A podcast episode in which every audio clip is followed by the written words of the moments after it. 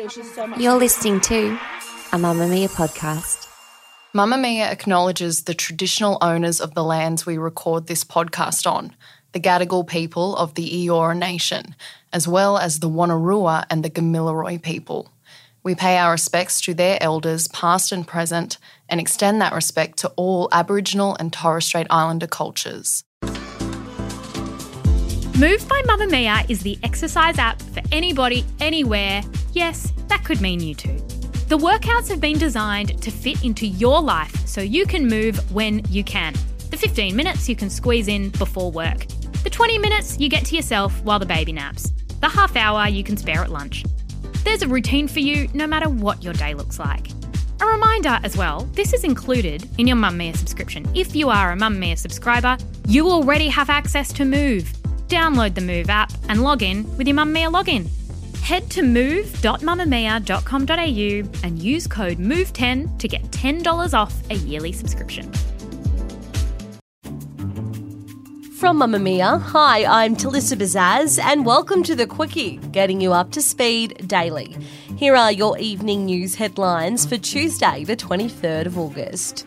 An inquiry will be held into former Prime Minister Scott Morrison's decision to appoint himself to multiple ministries after government legal advice says it was inconsistent with constitutional conventions. Prime Minister Anthony Albanese on Tuesday released advice from the Solicitor General on the legal implications of Mr Morrison's decision to secretly swear himself into five ministries.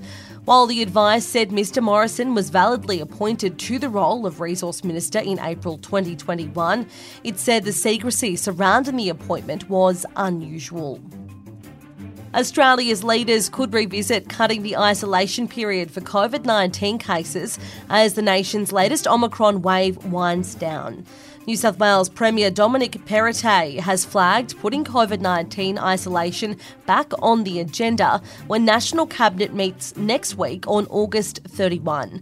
He previously raised shortening isolation from seven days to five and wants Prime Minister Anthony Albanese, as well as his state and territory colleagues, to look at it again as spring approaches. Most Australian states and territories have relaxed isolation requirements from 14 days down to 7 at the end of last year, when the first Omicron wave increasingly sidelined workers, constraining services, businesses, and supply chains. The United States now recommends a five day isolation period for COVID positive cases, while infected people in the United Kingdom are no longer legally obliged to self isolate at all. The man serving a life sentence for killing 12 year old Tiahleigh Palmer has been found unresponsive in his jail cell for a second time. Rick Thorburn was convicted of murdering his foster daughter and dumping her body in a Gold Coast river in 2015.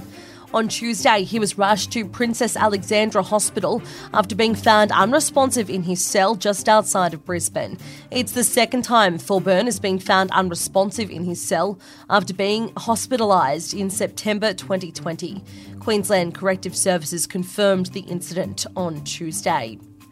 Star Entertainment's money laundering controls will be tested as a fresh probe examines suggestions people banned from other casinos were encouraged to travel to Queensland. Public hearings into Star's suitability to hold a casino licence began in Brisbane on Tuesday, with counsel assisting Jonathan Horton QC confirming the issue of money laundering will play a central role.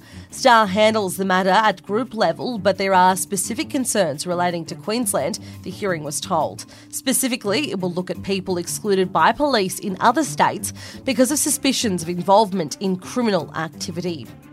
And veteran Australian singer John Farnham is set to undergo surgery after he was diagnosed with cancer. His family released a statement earlier today that confirmed John has a cancerous growth and has been admitted to hospital for surgery and ongoing treatment. In a separate statement provided by the family, the 73 year old said the cancer diagnosis was something many people face each day. John saying countless others have walked the path before him. The family has requested privacy at this time. That's your evening news headlines. If you want more from the Quicky, check out today's deep dive on the gang war playing out on Sydney streets.